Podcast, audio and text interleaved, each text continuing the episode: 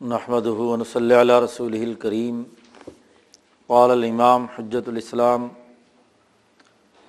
اشہ ولی اللہ دہلوی قال اللہ تبارک و تعالی نا عرضن الامانۃ علی السماوات والارض والجبال فابین يحملنها واشفقن منها وحملها الانسان انه كان ظلوما جهولا. لیعذب اللہ المنافقین والمنافقات والمشرقین والمشرکات و یتوب اللہ علی المؤمنین والمؤمنات وکان اللہ غفور الرحیمہ یہ اس مبحث کا چھٹا باب ہے۔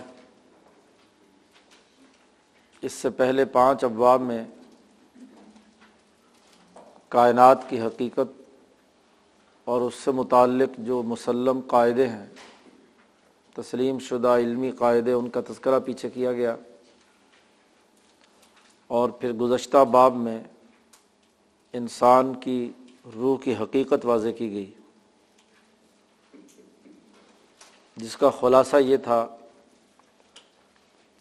کہ انسانی روح جو ہے، وہ جسم اور روح ملکی کے درمیان روح حیوانی یا نسمہ یا قوت مدبرہ بدن یا وائٹل فورس کے عنوان سے اس روح پر ایک طرف تو ملکی قوتوں، عالم ملاکوت سے آنے والی روح کا نورانی نقطہ اپنا اثر ڈالتا ہے، جس کی وجہ سے اس روح کا عالم ملاکوت کے ساتھ ایک تعلق اور ربط قائم ہو جاتا ہے۔ اور دوسرا اس کا جسم ہے جو اس عالم ناسود سے اور عناصر سے مل کر بنا ہے۔ تو ان دونوں جسم اور روح ملاکوتی کے درمیان یہ روح حیوانی ہے۔ اس روح حیوانی کے اندر دو بنیادی طور پر قوتیں ہیں۔ جو اس کا حصہ ملکی روح یا نورانی نقطے کی طرف ہے، اسے ملکیت کہا جاتا ہے۔ اور جو اس کا پہلو جسم کے ساتھ اٹیچمنٹ کا ہے، اسے بہیمیت کہا جاتا ہے۔ تو اس روح کو صحیح خطوط پر رکھنا، اسے صحیح راستے پر رکھنا، یا اس میں توازن اور اعتدال کا پیدا ہونا، یہ بنیادی اہمیت رکھتا ہے۔ یہ انسانی روح کی حقیقت پیچھے بیان کی گئی۔ اب چونکہ ساری بحث جو شروع میں بیان ہوئی ہے، مقدمے میں جس پر شاہ صاحب نے تفصیل سے گفتگو کی ہے کہ انسان کو قوانین کا پابند کیوں بنایا گیا۔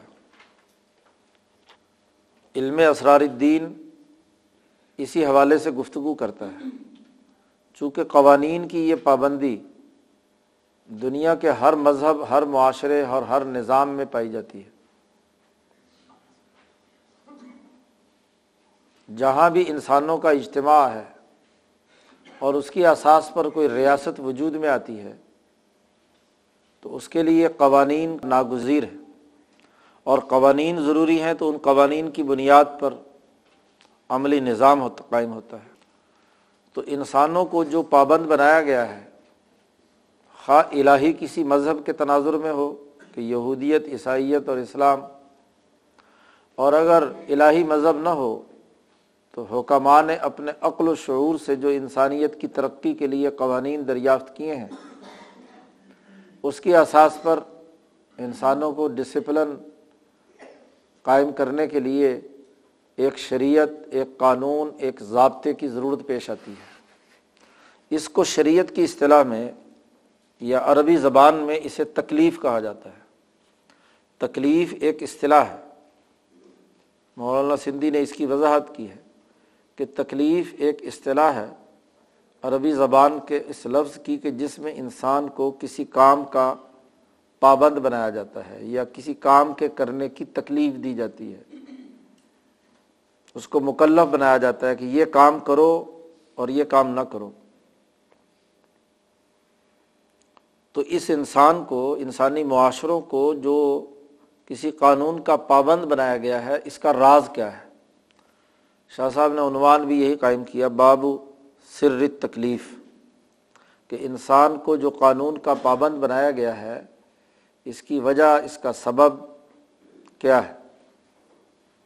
اب چونکہ انسان میں دو بنیادی قوتیں ہیں، ایک بہیمیت کی اور ایک ملکیت کی، یہ دونوں قوتیں جو ان کی خاصیت ہے، اس کے حساب سے کام کرتی ہیں۔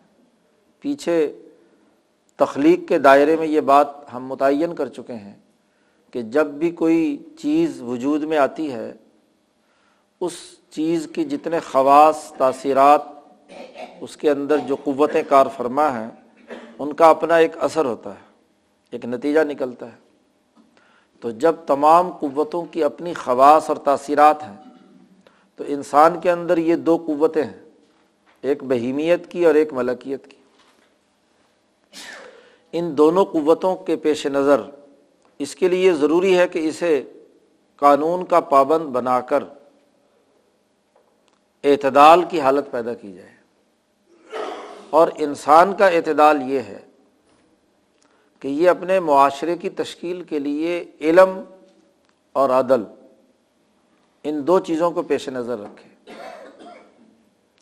انسانی زندگی کا تحلیل و تجزیہ کیا جائے تو اس کے دماغ میں پہلے ایک چیز آتی ہے، خیال آتا ہے۔ ایک چیز کا علم حاصل کرتا ہے اور پھر اس علم کے مطابق انسان عمل کرتا ہے۔ اس کے جسم سے تمام اعمال صادر ہوتے ہیں اور اس کا دماغ یا اس کی روح علوم کا مرکز اور منبع بنتی ہے۔ اب علم اور عدل یہ دو بنیادی وصف انسان میں پیدا کرنا مطلوب ہے۔ جتنا اونچے درجے کا علم ہوگا، جتنا اونچے درجے کا عدل ہوگا، اتنی ہی انسانی سوسائٹی ترقی کرے گی۔ ان دونوں کی ضد علم اور عدل کی ضد ظلم اور جہالت علم کے مقابلے پر جاہل ہونا ہے اور عدل کے مقابلے پر ظلم ہے۔ تو ظلم اور جہالت ان دونوں کا خاتمہ اور علم اور عدل یہ انسان کی ضرورت اور تقاضا ہے۔ انسانوں کو قانون کا پابند اس لیے بنایا گیا کہ وہ اپنی جہالت دور کر کے علم حاصل کرے اور اپنے اعمال کے ظلم کو دور کر کے عدل قائم کرے استعداد اس میں علم کی بھی رکھ دی گئی، استعداد اس میں عدل کی بھی رکھ دی گئی۔ لیکن اس استعداد کو بروئے کار لانے کے لیے اسے قوانین کی پابندی کی ضرورت ہے کہ وہ علوم حاصل کرے۔ بغیر کسی قانون کی پابندی کے علم حاصل نہیں ہوتا۔ دنیا کے تمام مذاہب اور معاشروں میں علم کے حصول کے لیے ایک طریقۂ کار وضع ہے۔ کچھ پابندیاں قبول کرنی پڑتی ہیں، کچھ خواہشات کو قربان کرنا پڑتا ہے، کچھ تقاضوں کو روکنا پڑتا ہے۔ تب جا کر انسان کسی بھی شعبے کا علم حاصل کرتا ہے۔ اور اسی طریقے سے اس علم پر عمل درآمد کے لیے بھی ایک سسٹم کی ضرورت ہوتی ہے۔ وہ سسٹم عدل پر مبنی ہو تو وہ عمل بہتر سے بہتر اور خوب سے خوب تر ہوتا چلا جاتا ہے۔ اور اگر سسٹم میں ظلم اور زیادتی ہو، تو وہی عمل ظلمتوں کے جھرمٹوں میں ہاں جی تنزل کی طرف انسان کو لے جاتا ہے، خرابی کی طرف لے جاتا ہے۔ تو انسان کو مکلف بنایا گیا ہے، قانون کا پابند بنایا گیا ہے علم کے لیے اور عدل کے لیے۔ اب یہ کیسا قاعدہ مسلمہ ہے جو یہودیت میں، عیسائیت میں اسلام میں جو الہی مذاہب ہیں، فلسفے میں چاہے وہ فلاسفہ کے دونوں گروہ مشائین ہوں یا اشراقیین ہوں، اور صوفیہ کی جتنی بھی جماعتیں اور گروہ ہیں، علم کے یہ تین چار ہی ذرائع ہیں۔ ان ذرائع کے حاملین تمام اہل علم اس بات پر متفق ہیں کہ انسان کو مکلف بنانے، انسان کو کسی قانون کے پابند بنانے کا حتمی جو اثر اور نتیجہ ظاہر ہونا چاہیے، وہ علم اور عدل کے تناظر میں ہے۔ جہالت اور ظلم کے خاتمے کے لیے ہے۔ تمام تر پابندیاں، تمام تر ریاستوں کی تشکیل، ریاستوں کی ساخت، ان کے قوانین، ان کے تمام تر نظام انہیں دو مقاصد کے لیے بنائے جاتے ہیں۔ اس کے علاوہ اور کوئی تیسرا مقصد نہیں ہوتا۔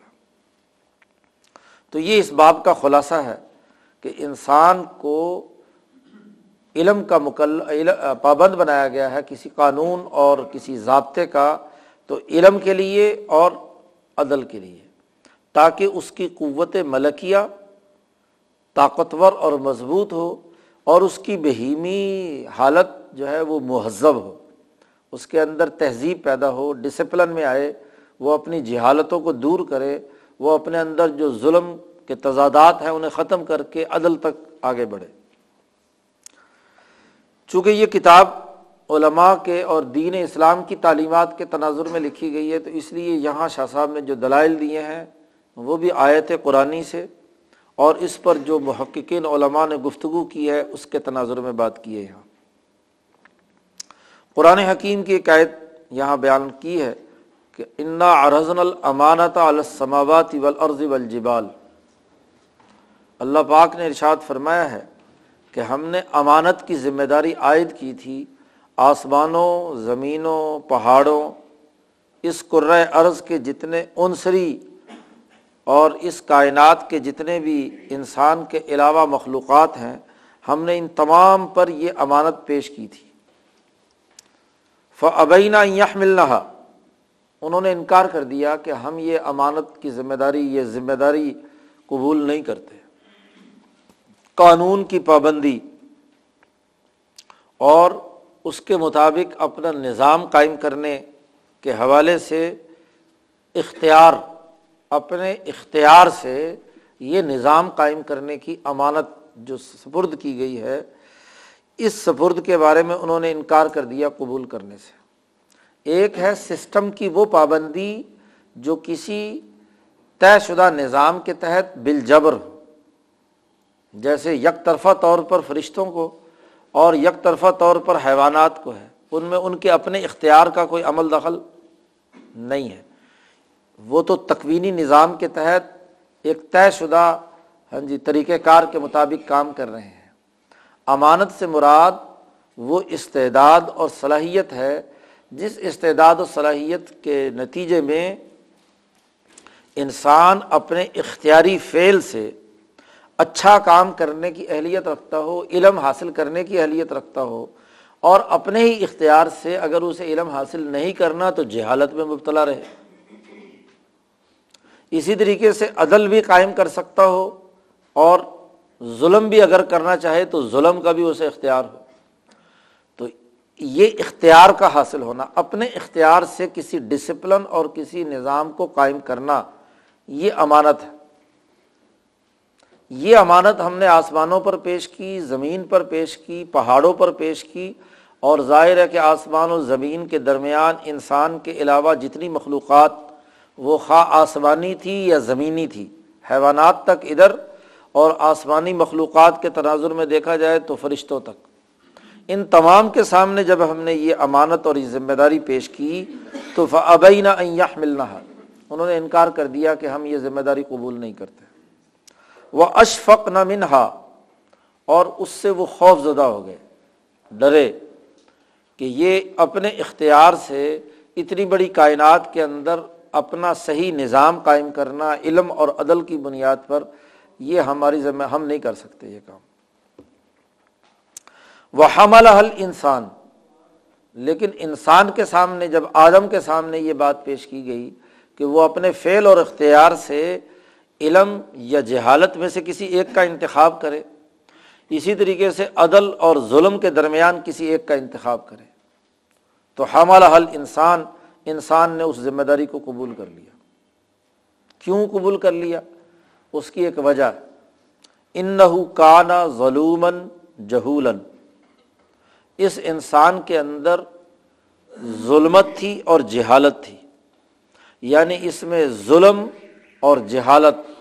دونوں کی استعداد اور صلاحیت تھی۔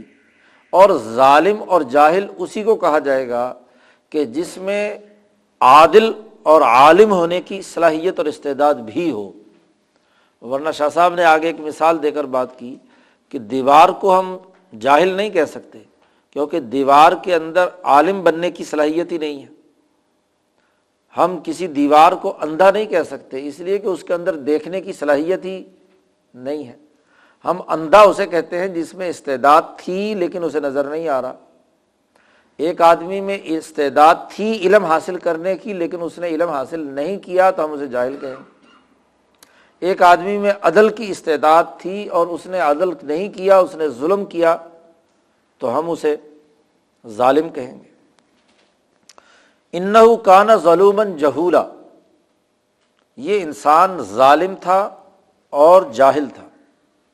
تو اس کو اپنی ظلمت دور کرنی تھی، اپنی جہالت دور کرنی تھی۔ تو اس نے اپنی ظلمت اور اپنی جہالت کو دور کرنے کے لیے اپنے اختیار سے یہ ذمہ داری قبول کی اور کہا کہ ٹھیک ہے، میں اپنے فعل اور اختیار سے علم بھی حاصل کروں گا اور عدل بھی حاصل کروں گا۔ آسمان و زمین کے اندر یہ استعداد ہی سرے سے نہیں تھی۔ جب استعداد نہیں تھی تو ان کے سامنے یہ ذمہ داری رکھی گئی، تو آسمان و زمین نے اس لیے انکار کر دیا کہ ان میں یہ استعداد اور صلاحیت تھی ہی نہیں کہ وہ اپنے فعل و اختیار سے یہ چیز قبول کر کے اپنے لیے ہاں جی کسی ڈسپلن کو اور کسی سسٹم کو، کسی قانون اور ضابطے کو قبول کرتے۔ اور خوف زدہ بھی اسی لیے ہوئے کہ ان کی استعداد کے دائرے سے باہر بات تھی۔ فرشتوں کی استعداد کے دائرے سے بھی باہر بات تھی اور جو حیوانات یا اس سے نیچے کی تمام مخلوقات کے بھی دائرے سے باہر کی بات تھی، اس لیے انہوں نے اپنی استطاعت کا انکار کرتے ہوئے کہا کہ ہمارے اندر یہ صلاحیت اور استعداد ہی نہیں ہے، ہم یہ فعل اختیاری کے اساس پر ہاں جی علم اور جہالت میں سے کسی ایک کا انتخاب کرنے یا عدل اور ظلم میں سے کسی ایک کا انتخاب کرنے کے لیے تیار نہیں ہے۔ عام طور پر جب یہاں ترجمہ کیا جاتا ہے اس آیت کا، تو لوگ یہ سمجھتے ہیں کہ شاید اس کا تعلق حمل انسان انسان نے اسے ذمہ داری کو قبول کر لیا اور یہ ذمہ داری قبول کرنا ہی بڑا ظلم تھا اور بڑی جہالت کی بات تھی۔ اس آیت کا جب ترجمہ عام طور پر لوگ کرتے ہیں تو وہ اسی تناظر میں کہ ان کانا ظلم جہولا یہ کام اپنی ذمہ داری قبول کی تو یہی اس نے اپنے اوپر ظلم کیا اور اپنے جہالت کا ثبوت دیا۔ لیکن شاہ صاحب کی اس تعبیر سے جو شاہ صاحب اس معاملے میں بڑے منفرد ہیں ہاں جی تو شاہ صاحب کی اس تعبیر سے اور یہ بات شاہ صاحب سے پہلے بھی غزالی اور بیضاوی جیسا کہ آگے ذکر آ رہا ہے، انہوں نے بھی اس کا تذکرہ کیا ہے۔ باقی علماء کے ہاں جی بالکل برعکس۔ تو ان کی رائے انہوں نے کہا کہ اصل بات کیا ہے کہ اس کے اندر ظلمت اور جہالت تھی تو جس میں جو نقص ہوتا ہے، اس نقص کو دور کرنے کے لیے اس نے اس علم اور عدل کو حاصل کرنے، اس میں میدان مارنے، آگے بڑھنے کی جرت اور ہمت دکھائی اور وہ ذمہ داری قبول کر لی۔ لیعذب اللہ المنافقین والمنافقات، جب اپنے اختیار سے یہ ذمہ داری قبول کی ہے تو اس کا نتیجہ کیا نکلے گا؟ کہ جو لوگ اس ذمہ داری سے عہدہ برا نہیں ہوں گے، وہ علم کے بجائے جہالت میں رہیں گے اور عدل کے بجائے ظلمت میں رہیں گے یا ظلم کا نظام بنائیں گے، خواہ منافقت سے ہو یا شرک اور کفر کی اساس پر سرے سے علم اور عدل کا انکار کرنے والے ہوں، ان کو تو اللہ سزا دے گا۔ نتیجہ یہ نکلے گا، یہاں لام تعلیل کے لیے علت کے طور پر نہیں ہے، یہ نتیجے کے طور پر ہے کہ جب یہ ذمہ داری اس نے قبول کی تو جو بھی ذمہ داری قبول کرے اور ذمہ داری سے عہدہ برا نہ ہو، اس کو سزا ملتی ہے۔ اور جو ذمہ داری سے عہدہ برا ہو تو عقل تقاضا کرتی ہے کہ اس کو اس کا ثواب یا جزا یا انعام ملنا چاہیے۔ ویتوب اللہ علمین اولمنات اور جو مومن اور مومنات ہیں یعنی جنہوں نے علم اور عدل قائم کیا، ان کی اللہ تعالیٰ توبہ قبول کرے گا اور ان کی غفلتوں اور گناہوں کو معاف کر کے لغزشوں کو، لیکن بنیادی سوچ ان کی علم کے حصول کی تھی، عدل کے قیام کی تھی۔ تو اس کے نتیجے میں ان کی توبہ قبول کرے گا۔ اور اگر ان سے کوئی اس معاملے میں غلطیاں، لغزشیں ہوئی ہیں، تو وقان اللہ غفور الرحیمہ اللہ تعالیٰ معاف کرنے والا ہے، رحم کرنے والا ہے۔ یہ بنیادی آیت ہے کسی ذمہ داری کو قبول کرنے کے تناظر میں۔ یہ قانون بیان کر رہی ہے کہ انسان نے یہ ذمہ داری قبول کیوں کی۔ اس پر شاہ صاحب رائے بیان کر رہے ہیں امام غزالی اور امام بیزاوی کی۔ یہ دونوں یہ کہتے ہیں کہ یہاں امانت سے مراد اس ذمہ داری کے عہدے کو اپنے گلے میں ڈالنا ہے یعنی ذمہ داری کو قبول کرنا ہے۔ اور جب یہ ذمہ داری قبول کرنا ہے، تو اس کا مطلب ہے کہ انسان نے آگے بڑھ کر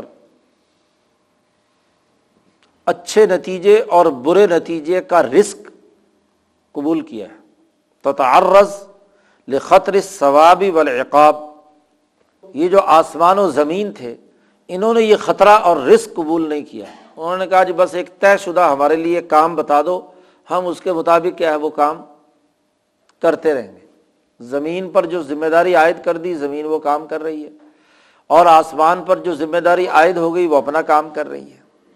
تو ان کے سامنے یہ خطرہ اور رسک رکھا گیا تھا کہ دیکھو، ذمہ داری اپنے فعل و اختیار سے قبول کرو گے تو اچھا کام کرو گے، ذمہ داری کو پورا کرو گے، نبھاؤ گے تو ثواب ملے گا۔ اور اگر اچھا کام نہیں کرو گے تو سزا ملے گی۔ بتاعتی ولماسیا فرما برداری کے نتیجے میں ثواب، اور اگر اس کی نافرمانی کریں گے تو سزا۔ ان دونوں حضرات نے یہ بات بھی واضح کی ہے کہ آسمان و زمین پر یہ جو امانت یا اس قانون کی پابندی کی ذمہ داری قبول کرنے کا جو تذکرہ کیا گیا ہے، ان کے پر پیش کرنے کا اعتبار کا مطلب یہ ہے کہ ان کی استعداد کو سامنے رکھ کر کہ کیا تمہارے اندر یہ استعداد پیدا کی جائے کہ تم اپنی اس استعداد کے مطابق یہ رزق قبول کرو۔ یہ پیش کرنا تھا۔ لیکن بال اضافتی الا ببی ابا البا الطبی اور انہوں نے جو انکار کیا ہے وہ اپنی طبی ساخت کی بنیاد پر۔ اس لیے کہ یہ دونوں انسان کے علاوہ آسمان اور زمین اور اس سے متعلقہ جتنی مخلوقات ہیں وہ یک طرفہ ہیں۔ آسمان کے اندر جتنی مخلوقات ہیں فرشتوں سمیت وہ یک طرفہ ان میں زمین کی خصوصیات کا کوئی اثر نہیں ہے۔ نہ انہیں بھوک ہے، نہ پیاس ہے، نہ کوئی اور ہاں جی زمین سے متعلق جو خصوصیات یہاں کے جانوروں میں یا یہاں کی چیزوں میں ہے وہ ان کے اندر کچھ بھی نہیں ہے۔ جب وہ ایک طرف کی مخلوق ہے تو وہ اپنا اختیار استعمال کرنے کی اہلیت ہی نہیں رکھتی۔ اس میں دو چیزیں ہے ہی نہیں۔ تو اختیار تو وہاں ہوگا کہ جہاں دو چیزوں کی استعداد موجود ہو۔ تو آسمان میں یہ استعداد ہی نہیں ہے کہ وہ دوسری کوئی مخالفت کا کوئی عمل کر سکے۔ اور اسی طریقے سے زمین اور زمین سے متعلقہ جانوروں تک یہ استعداد ہی نہیں ہے کہ وہ ملکیت یا آسمانی چیزیں جو ہیں ان کے ساتھ کسی قسم کا کوئی لنک کر سکے یا ان کے زیر اثر آ سکے۔ تو ان کی استعداد جو طبی طور پر تھی، اپنی مادی جسمانی ساخت کی بنیاد پر تھی، انہوں نے اس کی بنیاد پر انکار انکار کر دیا کہ ہم یہ دو متضاد، دو کشتیوں میں پاؤں رکھنے کی صلاحیت اور استعداد ہمارے اندر نہیں ہے، اس لیے یہ ذمہ داری بھی ہم قبول نہیں کر سکتے۔ اللہ ہوا عدم اللیاقتی والاستعداد۔ کہ انہوں نے کہا ہمارے اندر یہ لیاقت اور استعداد قطعی طور پر نہیں ہے۔ بحمل انسان انسان نے اس کی قبول کر لیا، اس لیے کہ اس میں یہ قابلیت اور استعداد تھی۔ اور وہ استعداد اور قابلیت اسی بنیاد پر تھی کہ اس کے عرضی قوتوں کے ارتقاء سے اس کا جسم اور اس جسم سے یہ روح حیوانی وجود میں آئی۔ اور عرشی قوتوں یا ملکوتی قوتوں کے ترزل سے اس کے نچلے درجات کے نتیجے میں اس کی وہ روح ملکوتی آئی جو نقطۂ نورانی کی شکل میں بڑے صاف شفاف ناقابل تقسیم اکائی کی صورت میں وہ آ کر اس سوراخ کے ذریعے سے اس کے اوپر سوار ہو گئی جس کو روح حیوانی کہا جاتا ہے۔ تو دو چیزیں آپس میں ایک جگہ پر ملی ہیں۔ اسی لیے اس انسان کو باقی تمام مخلوقات سے احسن اور اشرف کہا گیا کہ احسنی تقویم، کہ ایسی تقویم، ایسا قوام، ایسا اسٹرکچر کسی اور مخلوق کا نہیں بنایا گیا۔ تمام مخلوقات یا اس طرف کی ہیں یا اس طرف کی ہیں۔ انسان واحد دنیا کی مخلوق ہے، اس کائنات کی مخلوق ہے کہ جس کے اندر یہ دونوں چیزیں آپس میں آ کر ملی ہیں۔ اب جب دونوں چیزیں آپس میں آ کر ملی ہیں، تو اس کے اندر دونوں درجوں کی استعداد ہے۔ یہ اگر حیوان بننا چاہے اور حیوان سے نیچے بھی اتر کوئی کوئی درخت بننا چاہے، صرف کہ جیسے درخت اگتے ہیں، نشو و نما کرتے ہیں، اس کا جسم بھی نشو و نما کے مرحلے سے گزر رہا ہے۔ اگرچہ بے حص و حرکت ہی کیوں نہ پڑا ہو۔ اور اگر مزید اس کی تحلیل ہو تو یہ نیچے جا کر کوئی مادن بھی بن سکتا ہے۔ ادھر کی استعداد بھی ہے، واپس لوٹنے کی بھی استعداد ہے۔ اور دوسری طرف بھی سفر کرنے کی استعداد ہے کہ یہ وہ جو سوراخ جس سے وہ نقطۂ نورانی اس کے وجود پر پڑا ہے، اس سوراخ میں داخل ہو، سلوک طے کرے اور اس راستے سے جہاں تک پہنچنا چاہتا ہے، وہاں تک کیا ہے پہنچ جائے۔ دونوں طرف جانے کے اس کے لیے راستے کھلے ہیں۔ اختیار اس کو ہی ہوگا جس کے سامنے دو راستے ہوں اور دونوں راستوں پر چلنے کی طاقت اور قوت بھی ہو اسی کو اختیار ہو سکتا ہے کہ وہ یہ کرے یا یہ کرے۔ جانور کے اندر یہ دو راستے اس کے سامنے ہے ہی نہیں۔ بال فرض دو راہے پر کھڑا بھی ہو اور اس کے اندر طاقت ہی نہ ہو ایک راستے پر جانے کی، تو وہ بیچارہ کیا کرے گا؟ یا فرشتہ اس کے پاس دوسرے راستے پر چلنے کی طاقت ہی نہیں، نہ بھوک، نہ پیاس، نہ کوئی لینا، نہ دینا، نہ واسطہ، نہ مطلب ہاں جی نہ شادی کا جھنجھٹ، نہ کچھ۔ یہ بات غزالی اور بیزاوی نے کہی ہے۔ اب اقولو سے آگے ساری گفتگو شاہ صاحب کی اپنی ہے۔ اقولو، میں یہ کہتا ہوں کہ یہ جو تشریح کی گئی ہے، پہلے تو شاہ صاحب نے یہ آیت حل کی ہے۔ وعلا حاضہ اس کی بنیاد پر اللہ تعالیٰ کا یہ قول، جس کو انہو کانا ظلومن جہولا کہ یہ اس جو ذمہ داری کو قبول کرنے کا عمل ہے، اس کی علت ہے۔ خاراجہ مخرجت تعلیل، کہ اس نے یہ ذمہ داری اس لیے قبول کی کہ اس کے اندر ظلمت اور جہالت تھی۔ اپنی ظلمت اور جہالت کو یہ دور کرنا چاہتا تھا، علم سے اور عدل سے۔ اس سبب سے اس نے یہ ذمہ داری قبول کی۔ شاہ صاحب نے یہاں عجیب استدلال کیا۔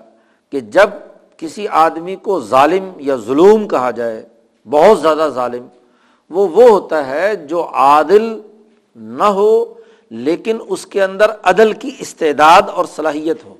وہ امن شان ہی یا عدلا اس کی حالت یہ ہو کہ وہ عدل کر سکتا تھا، لیکن نہ کرے تو ہم ظالم کہیں گے۔ جو عدل کر ہی نہیں سکتا، اس کو ظالم کیسے کہہ سکتے ہیں؟ دیوار کو، جانور کو ہم عادل یا ظالم نہیں کہہ سکتے۔ ایسے ہی بل جہول ملا یقون عالمن جاہل وہ ہے جو سرے سے علم نہ رکھتا ہو، لیکن اس کے اندر یہ استعداد اور صلاحیت ہو کہ وہ علم حاصل کرنا چاہے تو علم حاصل کر سکتا ہے۔ دنیا میں باقی جتنی بھی مخلوقات ہیں، اما لئی سب عادل ولا عالمن، ولا من شان ہی یک سوا دنیا میں دیگر مخلوقات میں یا تو وہ ہیں جو سرے سے نہ عادل ہیں، نہ عالم ہیں۔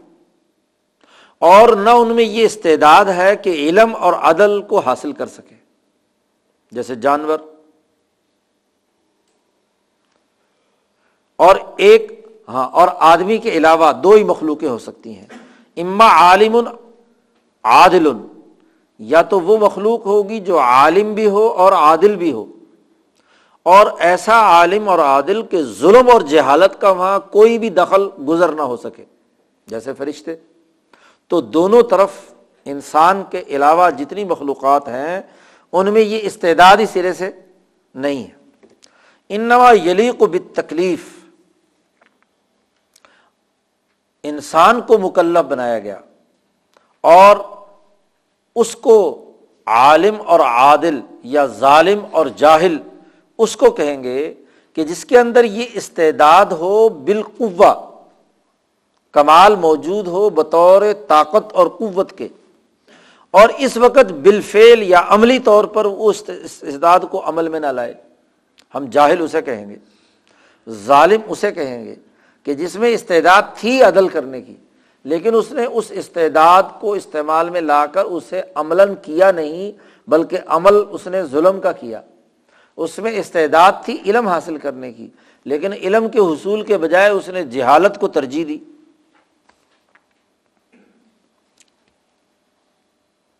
اسی بنیاد پر شاہ صاحب نے کہا کہ اس آیت کا جو دوسرا حصہ ہے لیو عزب اللہ المنافقین۔ یہ لام عام طور پر عربوں میں استعمال کیا جاتا ہے، لام علت کے لیے، کہ یہ انسان نے یہ ذمہ داری قبول کی یا اللہ نے اس کے اوپر پیش کیا، اگر ہم اس کا یہ نتیجہ نکالیں کہ اللہ کا یہ پیش کرنا اس لیے تھا کہ ان کو عذاب دے، تو عذاب دینے کے لیے کوئی چیز پیش کرنی تھی۔ ظاہر ہے کہ ایسا نہیں ہو سکتا۔ اور نہ ہی یہ کہ اس نے چونکہ ذمہ داری قبول کی ہے، اب ہر حال میں اس کو عذاب دینا ہے، یہ بھی نہیں ہے۔ تو شاہ صاحب نے کہا، یہاں لام نتیجہ پیدا کرنے کے لیے اس کو لام عاقبت کہتے ہیں کہ جب آپ نے ایک ذمہ داری قبول کر لی تو ذمہ داری سے اگر عہدہ برا نہیں ہوں گے تو عذاب ہے۔ اور اگر ذمہ داری سے کو پورے طریقے سے سر انجام دیں گے تو اس کے نتیجے میں یتوب اللہ المؤمنین والمؤمنات۔ یہاں تک تو شاہ صاحب نے اس آیت کی تشریح کر دی۔ اور اس کے بعد شاہ صاحب کہتے ہیں اس پورے جو گفتگو ہے، اس آیت میں بیان کی گئی ہے، اس کی حالت، حقیقی حالت اگر تم کھول کر معلوم کرنا چاہتے ہو تو فعلی کا تو تم پر لازم ہے کہ سب سے پہلے اپنے دماغ میں یہ تصور پیدا کرو فرشتوں کی حالت کے بارے میں۔ انت تصورہ حال الملائکہ فی تجردہا۔ فرشتے جو اس مادی دنیا یا عرضی خصوصیات سے ماورا ہیں، ان کی حالت پر غور و فکر کرو۔ لا ہوا حالت الناشیت من تفریت القوت البہیمیا ان کے اندر نہ تو یہ حالت پیدا ہوتی ہے جو قوت بہیمیا کی کمزوری کی بنیاد پر پیدا ہو۔ مثلاً بھوک، پیاس، خوف، غم، یہ کیفیتیں وہ ہیں کہ جب حیوانی قوت کے اندر کمی آتی ہے، توانائی روٹی نہیں ملی تو ظاہر بھوک ستائے گی۔ تو وہ تھکن کا احساس ہوگا۔ پیاس، پانی نہیں ملا۔ خوف، غم، یہ بہیمی قوت کی کمزوری کی بنیاد پر وجود میں آتی ہیں۔ جسم کو کمزوری محسوس ہوتی ہے تو بھوک کھانے کی طرف لپکتا ہے۔ جسم میں کمزوری محسوس ہوتی ہے اور پانی کی تڑپ کے لیے پانی کی طرف لپکتا ہے۔ او افراتیہ اور یا قوت بہیمیا کی زیادتی۔ مثلاً شہوت کا غلبہ، تو اس کا مطلب یہ ہے کہ توانائی جوش مار رہی ہے کہ اس کے اخراج کے لیے وہ کیا ہے، کوئی نہ کوئی عمل کرے۔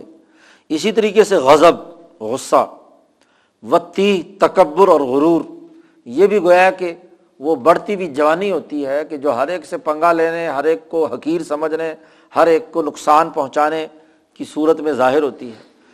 ایک طرف یہ غور کرو کہ یہ تمام ایسی کوئی بھی حالت نہ قوت بہیمیا کی زیادتی اور نہ قوت بہیمیا کی کمی سے متعلق کوئی بھی حالت فرشتوں کے اندر پائی نہیں جاتی۔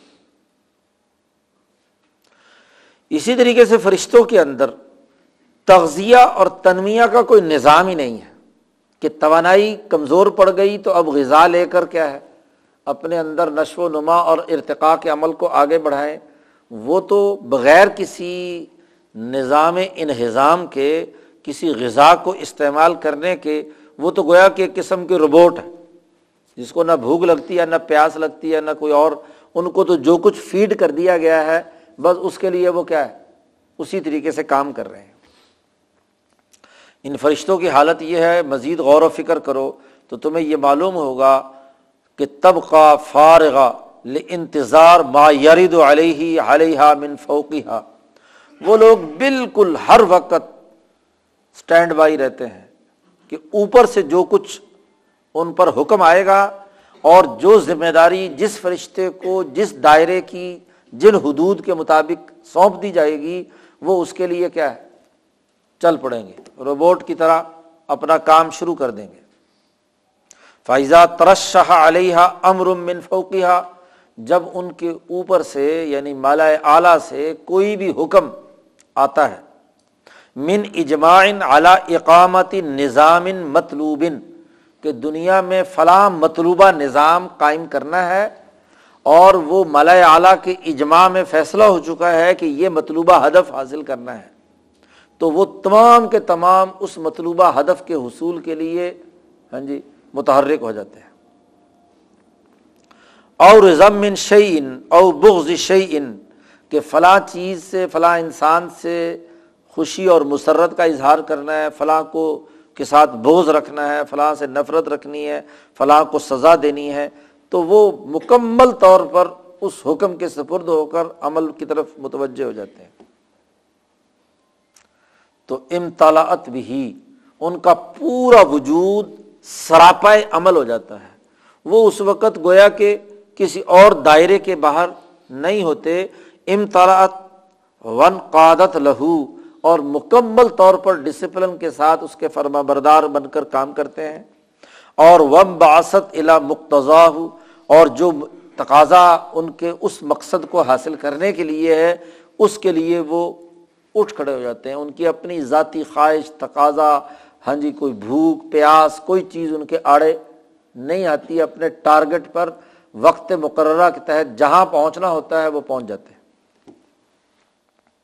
فرشتوں کی حالت یہ ہے کہ وہی فیضا علی کا فانیت عن مراد نفسیہ وہ اپنی ذاتی مقاصد اور تقاضوں سے سرے سے فنا ہے۔ باقیت بے مرادی ماں فوقہ جو کچھ اوپر سے بالائی نظام سے انہیں حکم ملا ہے، اس کے لیے وہ باقی ہیں اور اس کے لیے مسلسل عمل کر رہے ہیں۔ ایک طرف فرشتوں کی اس حالت کا جائزہ لو۔ نمبر ایک۔ شاہ صاحب کہتے جب یہ تمام تر تصورات آپ کے ذہن میں واضح ہو گئے تو پھر ایک دوسرا تصور کرو۔ سبت تصور حال البہائم اب ذرا جانوروں کی حالت کی طرف غور و فکر کرو۔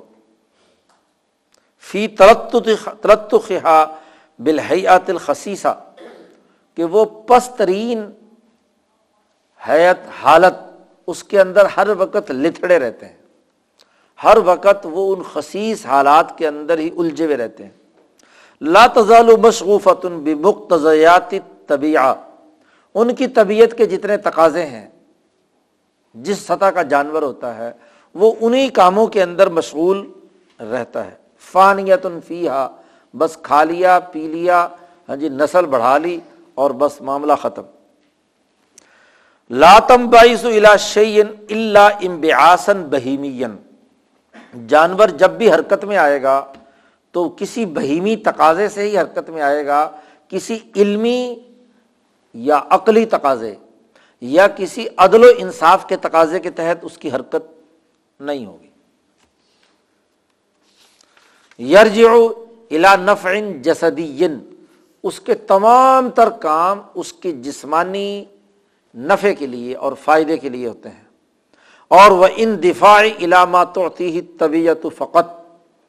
ان کی جو حیوانی طبیعت ہے، وہ جس چیز کا تقاضا کرتی ہے، اس کے مطابق ہی وہ اپنا دفاع اسی حد تک کر سکتے ہیں اور اسی حد تک ہی اپنے ان تقاضوں کو پورا کرنے میں مشغول رہتے ہیں۔ اس سے اوپر اٹھنے کی ان میں اہلیت اور صلاحیت نہیں۔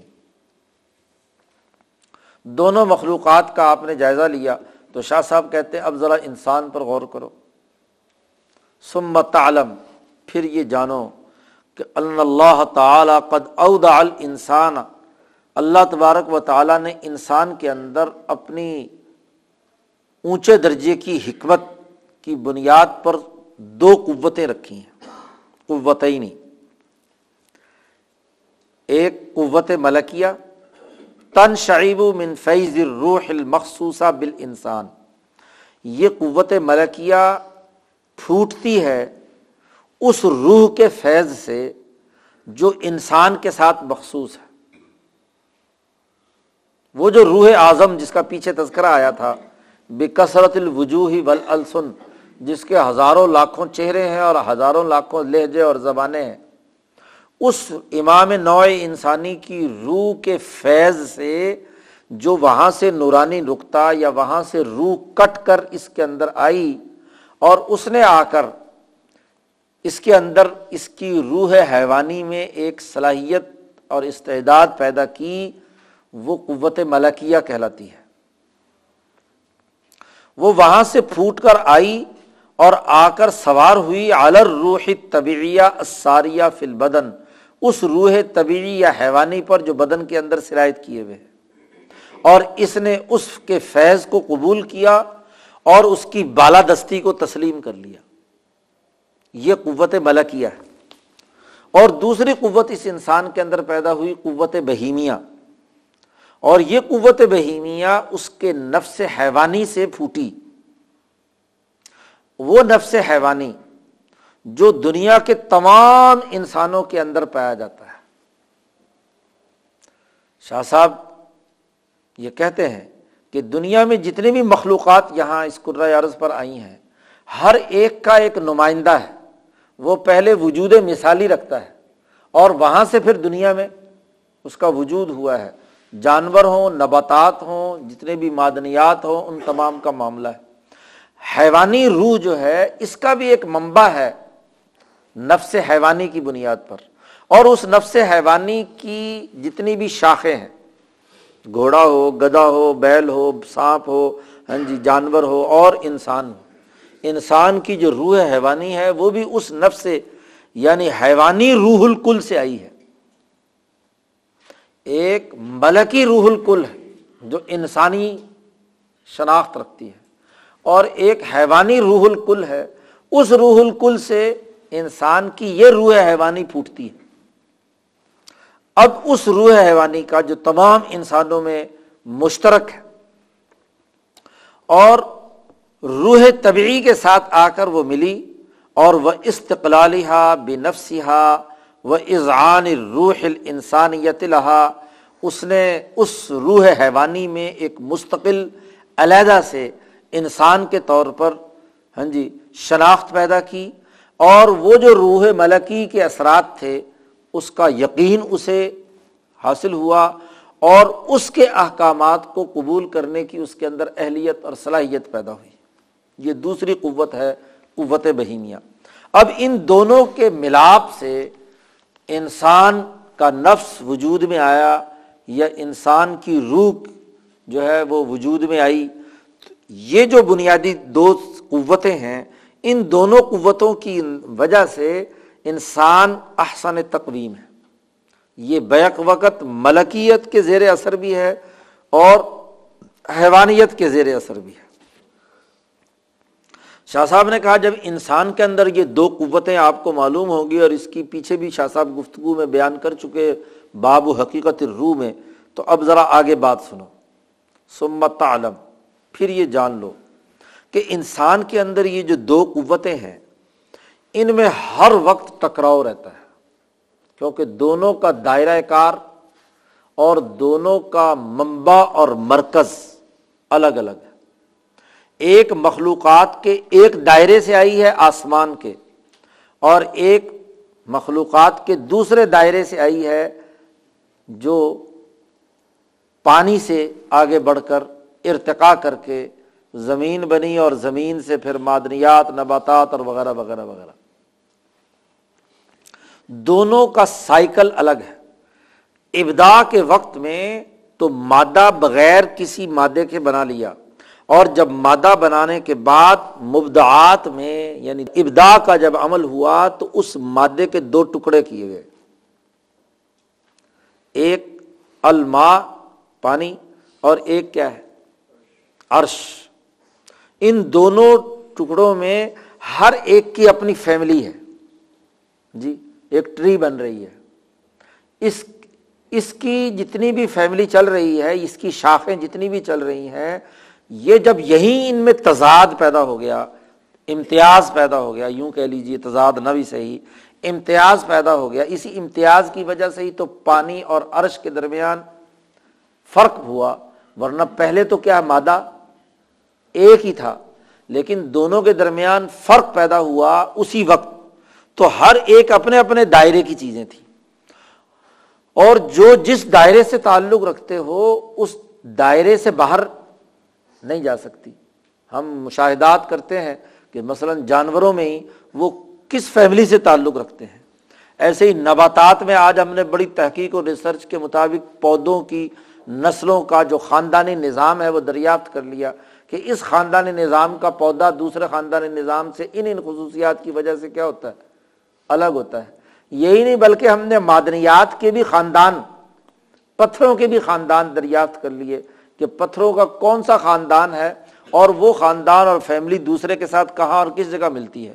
کون کون سے پتھر، مرجان، ہیرا، لولو وغیرہ وغیرہ، عقیق، یہ کس کس فیملی سے تعلق رکھتے ہیں اور ان کی تاثیرات اور خواص کیا ہے تو عرضی جتنی بھی چیزیں ہیں وہ پانی کے ارتقاء کے اگلے مراحل ہیں۔ تو یہ الگ سے فیملی ہے اور وہ الگ سے فیملی ہے۔ جب دونوں دو الگ الگ سے ہیں اور انسان میں آ کر دونوں جمع ہو گئی یہ آگ اور پانی ملا دیا۔ آگ یا یوں کہ لو کہ وہ نور کی آگ تھی جو عرش سے نیچے آئی۔ اور ادھر سے کیا ہے، یہ پانی تھا جو جس میں حیوانی کی شکل میں اس کے اندر آیا۔ اب ان دونوں کا ملاپ کیا، تو جب ملاپ کیا تو ظاہر ٹکراؤ تو ہوگا نا۔ دو چیزوں کا آپ کراس کریں، کمبینیشن بنائیں، تو دونوں کے درمیان تزاہم ٹکراؤ اور تصادم کا عمل جاری رہے گا۔ شاہ صاحب کہتے ہیں، پھر اگلی بات یہ جانو کہ ان دونوں قوتوں کے درمیان ہمیشہ تزاہم اور تجازب رہتا ہے۔ ہر ایک اپنے بقا کے لیے اس کی فیملی سے دوسری فیملی کا فرد آ گیا ہے تو اس ٹکراؤ کی وجہ سے اس نے اس کو دبانا ہے اور دوسرا جو دوسری سے دوسرے اسے دبانا ہے۔ تو جب دونوں کے درمیان تزاہم اور تجازب کشش اور ان کے درمیان ٹکراؤ کا عمل باقی رہے گا، تو پھر دونوں کے درمیان تضادات کا عمل آگے بڑھے گا۔ فحاظ ہی تجزیب العلو۔ یہ جو ملکیت، جو روح ملکوتی سے آئی ہے، یہ اس روح کو، اس انسان کو کھینچ کر ادھر لے جانا چاہتی ہے۔ جی اپنی خصوصیات کی طرف۔ اس سوراخ کے ذریعے سے جہاں سے وہ روح حقیقی آئی ہے۔ اور وہ تل کا السفل۔ اور یہ جو دوسری ہے یعنی بہیمیت والی ہے، یہ انسان کو کھینچ کر لے جانا چاہتی ہے کدھر؟ نیچے کی طرف۔ اب ہوتا کیا ہے؟ ٹکراؤ مسلسل جاری ہے۔ اس ٹکراؤ کے نتیجے میں ایزا برزت البہیمیت و غالبت آسارہ جب بہیمیت غالب آتی ہے، وہ ظاہر ہوتی ہے، اس کے اثرات ظاہر ہوتے ہیں، تو یہ جو ملکیت ہے، یہ دب جاتی ہے۔ ظاہر ہے کہ دو پہلوانوں میں کشتی ہو رہی ہو، ایک غالب آ جاتا ہے تو دوسرا فنا نہیں ہو سکتا۔ فنا ہو گیا تو انسان دو ٹکڑے ہو گیا، انسانیت ختم ہو گئی۔ لیکن انسان کی جو مدت مقرر ہے اس دنیا میں رہنے کی، وہاں یہی ہوگا کہ ایک بالادست ہو گیا تو دوسرا چھپ جائے گا، دبا رہے گا۔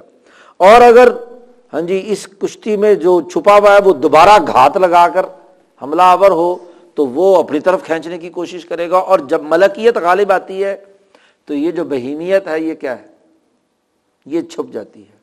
سرے سے فنا فنا کرنا بھی مقصود نہیں ہے۔ فنا ہونے کا مطلب تو انسانیت فنا ہو گئی۔ وکمرت الملک وقت علی کا لاکس ایسے الٹا۔ تو دونوں کے جب درمیان تزاہم ہے اور جو ایک غالب آتا ہے تو دوسرا وقتی طور پر اس کے آثار دب جاتے ہیں۔ اور جب وہ طاقتور ہو کر حملہ آور ہوتا ہے تو دوسری کیا ہے؟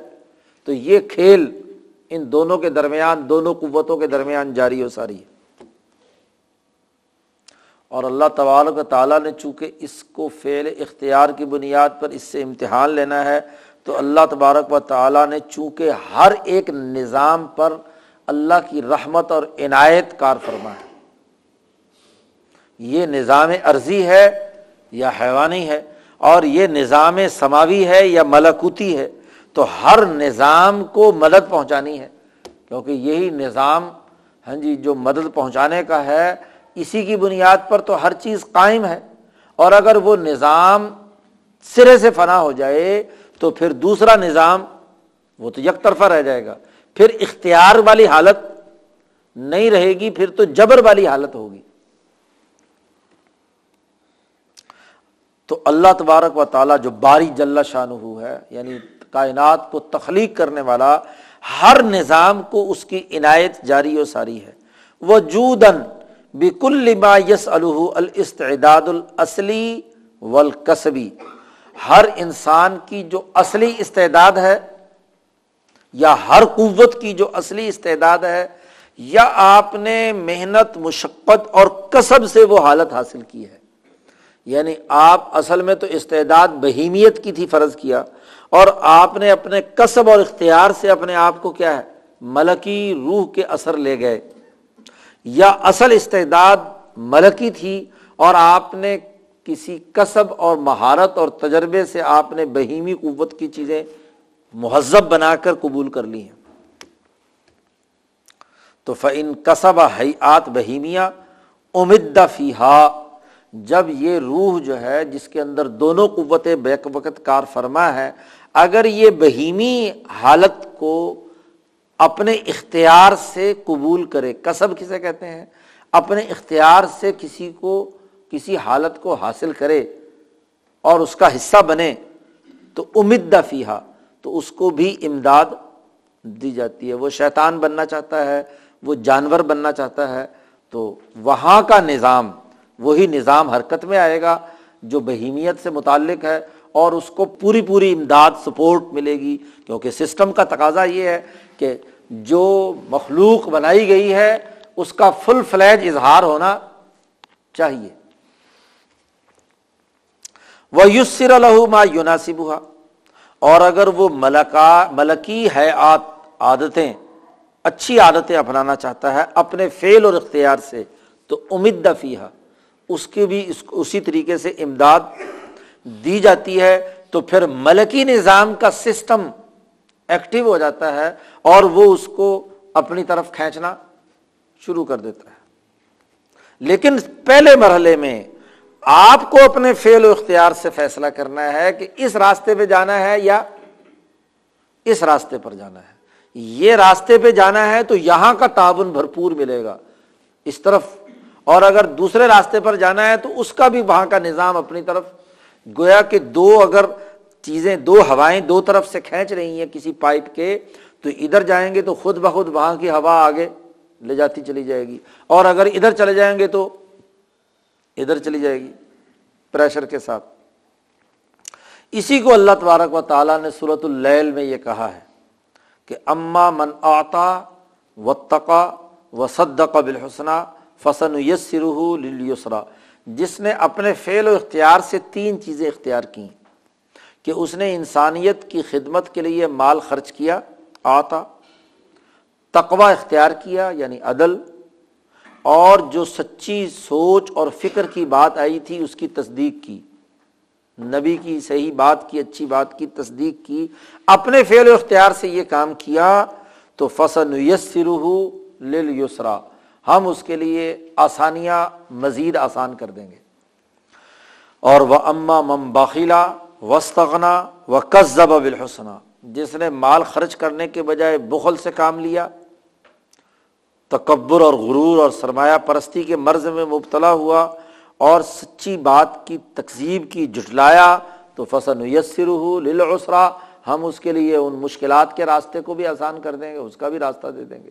اور اس سے زیادہ واضح ترین آیت دوسری ہے، جس میں اللہ نے کہا کہ کلن نمدو ہاؤلائی و ہاؤلائی من آتا ربک۔ ہر ایک کی ہم امداد کرتے ہیں ہاؤلا کی بھی اور ہاؤلا کی بھی، علم کی بھی، جہالت کی بھی۔ کوئی جاہل رہنا چاہتا ہے تو جہالت کے سارے اسباب اور ساری چیزیں اس کو مہیا ہو جائیں گی۔ لو جی جہالت کے اندر چلے جاؤ۔ اور کوئی عالم بننا چاہتا ہے تو اس کے لیے بھی سارے دروازے کھلے ہیں، وہ سفر طے کرتا کرتا عالم بن جائے۔ اسی طریقے سے اس کو یہ اختیار ہے کہ عادل بننا چاہتا ہے تو اس کو اس کے لیے مواقع مہیا کر دیے جائیں گے۔ اور جو ظالم بننا چاہتا ہے، ظلم کرنا چاہتا ہے، تو اس ظلم کو بھی کیا ہے، پروموٹ کرنے کے لیے اس کی بھی امداد کریں گے، اس کی بھی امداد کریں گے، اس کی بھی امداد کریں گے۔ من عطا ربک، تیرے رب کی عطا سے دونوں کی امداد ہونی ہے۔ وما کانا عطا ربی کا محضورا تیرے رب کی عطا میں کوئی رکاوٹ نہیں ہے۔ آپ نے فیصلہ کرنا ہے اپنے فیل و اختیار سے کہ آپ کس راستے پر چلنا چاہتے ہیں۔ جس راستے پر چلنا چاہیں گے، اسی راستے کی امداد دے دی جائے گی اور اس امداد میں کوئی رکاوٹ بھی نہیں ہو قرآن نے دونوں چیزیں واضح کر دی۔ جب یہ بات واضح ہو گئی کہ ان دونوں قوت نمبر ایک تو یہ کہ دونوں کے درمیان قوتوں کے درمیان ٹکراؤ ہے۔ نمبر دو یہ کہ جو بھی غالب آ گئی، اس کو بھرپور امداد ملے گی۔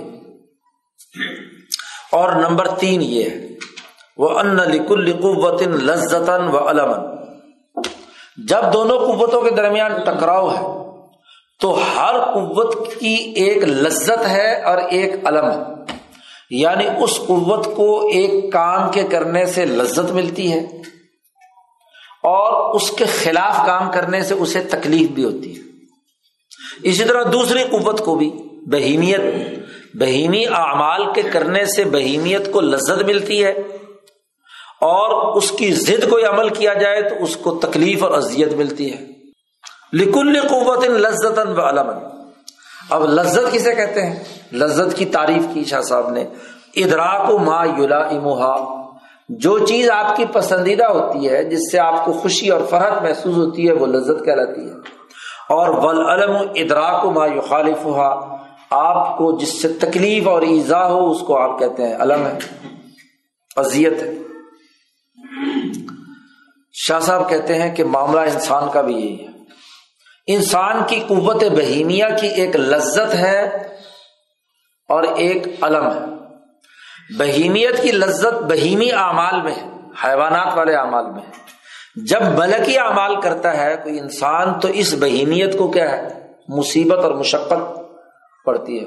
نماز پڑھنا بڑا مشکل ہو جاتا ہے جو روزہ رکھنا مشکل ہو جاتا ہے، اور عدل والے اعمال کرنا مشکل ہوتا ہے۔ وہاں بہیمیت یہ کہتی ہے کہ یار چلو اب تو لیٹ ہوگی سو جائے، صبح دیکھی جائے گی۔ اور صبح کو بھی کیا ہے؟ اٹھنے کے بعد الارم بھی بجا، الارم بند کیا، پھر اس کے بعد پھر سو گئے۔ کیونکہ بڑی اچھی اور مزیدار نیند بہیمیت تقاضا کر رہی ہے۔ اور حضور صلی اللہ علیہ وسلم نے فرمایا کہ اس وقت شیطان بھی آ کے کان میں پیشاب کر دیتا ہے کہ سوتے رہو۔ کہتا ہے ہاں جی لئی طویل، ابھی بڑی لمبی رات پڑی ہے یار، ابھی اٹھ کر پڑھ لینا۔ پھر بس پھر اٹھا اور پھر گیا۔ تو جو ایک کی لذت کا عمل ہے، وہ دوسرے کی تکلیف کا باعث ہے۔ اور جو اس کی لذت کا عمل ہے، وہ اس کی تکلیف کا باعث ہے۔ تو جب دونوں میں ٹکراؤ ہے، تو لذت اور علم بھی ایک دوسرے کی کیا ہوں گی؟ ضد ہوں۔ لیکن یہ انسان کی عجیب حالت ہے۔ شاہ صاحب نے کہا کہ یہ اس دنیا کے اندر مکمل طور پر دونوں لذتوں یا دونوں علم ان کو پورے طور پر محسوس کرنے کی ہر وقت صلاحیت نہیں رکھتا۔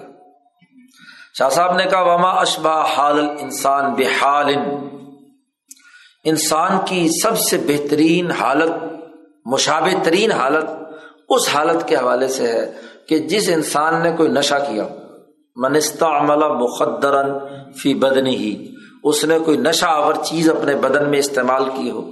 اب آگ میں اس کا جسم جل رہا ہوتا ہے، لیکن نشے کی وجہ سے اسے احساس نہیں ہوتا جو خاص طور پر اب یہ جو لگا دیتے ہیں ٹیکا ویکا نشے کا، تو اب چاہے ان کا جسم کاٹو، جو بھی کچھ کاٹو، ان کے جسم کو کوئی تکلیف ہوتی ہے، لیکن ہوش کی حالت میں کاٹو۔ تکلیف اور اذیت کا عمل ہے۔ لیکن نشہ دے دیا تو جتنا چیر پھاڑ کر لو ہاں جی اس کو، اس کی تکلیف کا احساس نہیں ہوتا۔ لیکن جیسے ہی نشہ اترتا ہے، تو وہ کافی عرصہ پہلے کا جو کٹ ہے، اس کی تکلیف بعد میں کیا ہے؟ محسوس ہوتی ہے۔ حتیٰ ضعفہ اثر ہو جب نشے کا اثر دور ہوتا ہے اور وراجا علامہ توتی ہی طبیعہ اصل طبیعت پر وہ آتا ہے تو جتنی تکلیف اسے پہلے تھی، اس سے زیادہ تکلیف محسوس کرتا ہے۔ کیونکہ نشہ اترنے کے بعد اسے پتا چلا۔ یہی حال انسان کا ہے۔ کہ انسان جب بہیمی اعمال کرتا ہے، حیوانی اعمال کرتا ہے، یا ظلم کرتا ہے، یا جہالت کا عمل کرتا ہے، تو اس کے اوپر ایک نشہ سا تاری ہو جاتا ہے۔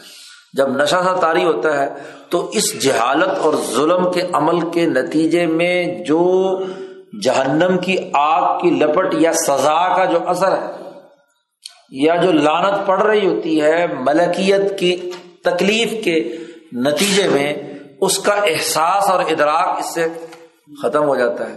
لیکن جیسے ہی یہ بوڑھا ہوتا ہے، قبر کے قریب پہنچ جائے، کوئی بیماری کا جھٹکا لگ جائے، تو پھر دیکھو کیسے توبہ تلا کرتا ہے۔ پھر سارے جتنی بھی چوکڑیاں اس کی حیوانیت کی بھول جاتی ہیں شاہ صاحب نے کہا، یا اس انسان کی حالت اس گلاب کے پھول کی ہے کہ جس کے بارے میں حکمہ یہ کہتے ہیں کہ ہر گلاب کے پھول میں تین قوتیں ہوتی ہیں۔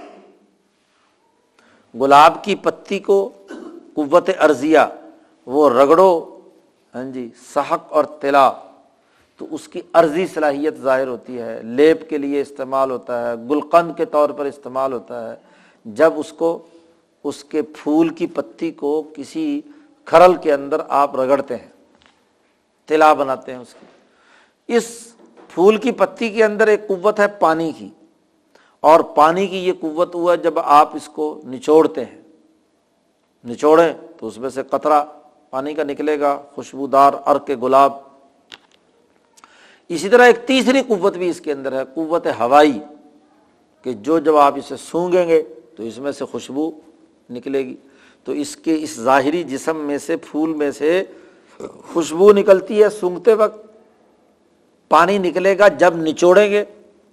اور جب اس کو کہیں گھس کر اس کی لیپ بنائیں گے، تو اس کی جو عرضی قوت کی صلاحیت اور استعداد ہے، انسانی جسم پر اثر انداز ہونے کی وہ وہ بھی کرے گی۔ تو یہ تمام قوتیں اور توانائیاں جیسے ایک پھول میں ہیں۔ تو انسان اگر تو ملکیت کے دائرے میں جاتا ہے، تو وہ گویا کہ پھول کی مانند ہوتا ہے۔ اس کے اندر عرضی قوت بھی ہوتی ہے، اس کے اندر سونگنے کی خوشبو بھی ہوتی ہے، اور اس کے اندر یہ صلاحیت اور استعداد بھی ہوتی ہے کہ اس کا عرق نکال لو۔ ہر طرح سے فائدہ۔ اور جو پہلی مثال دی تھی نشہ آور کی، وہ وہ ہے جس کے اندر بہیمیت کا غلبہ ہے۔ وہ گویا کہ نشے کی حالت میں ہے۔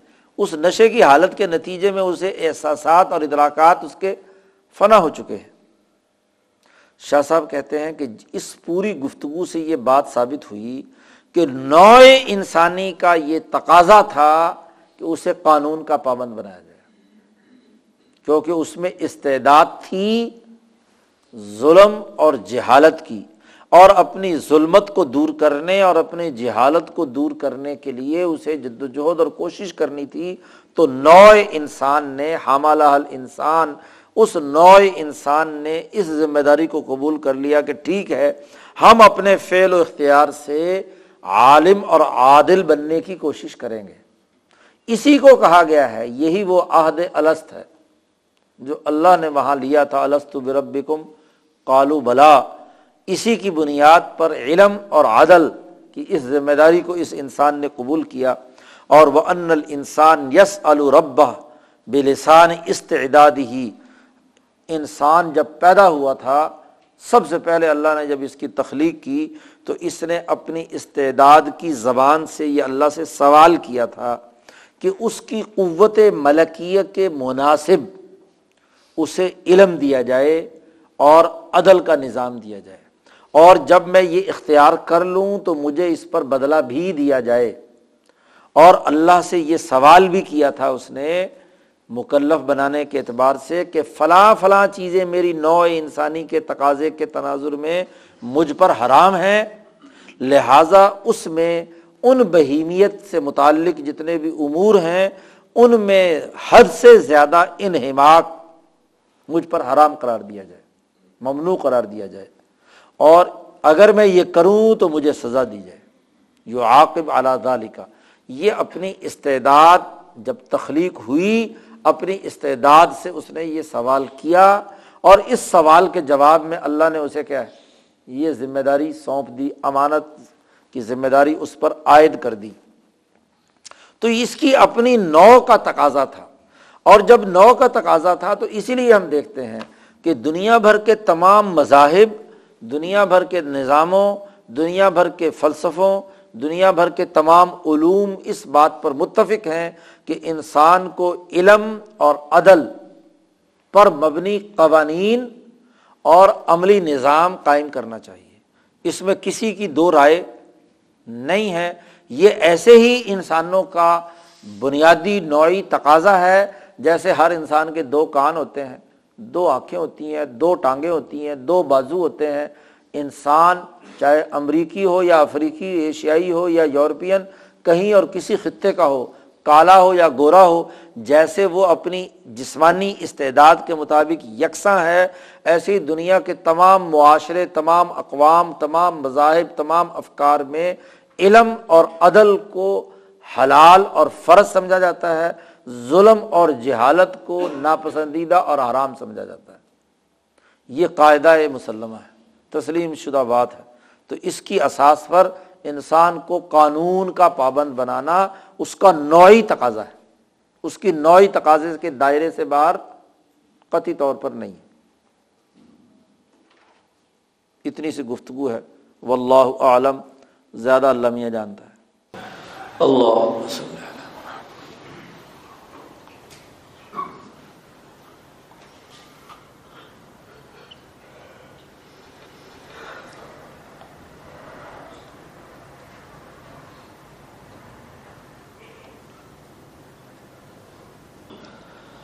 اجمائن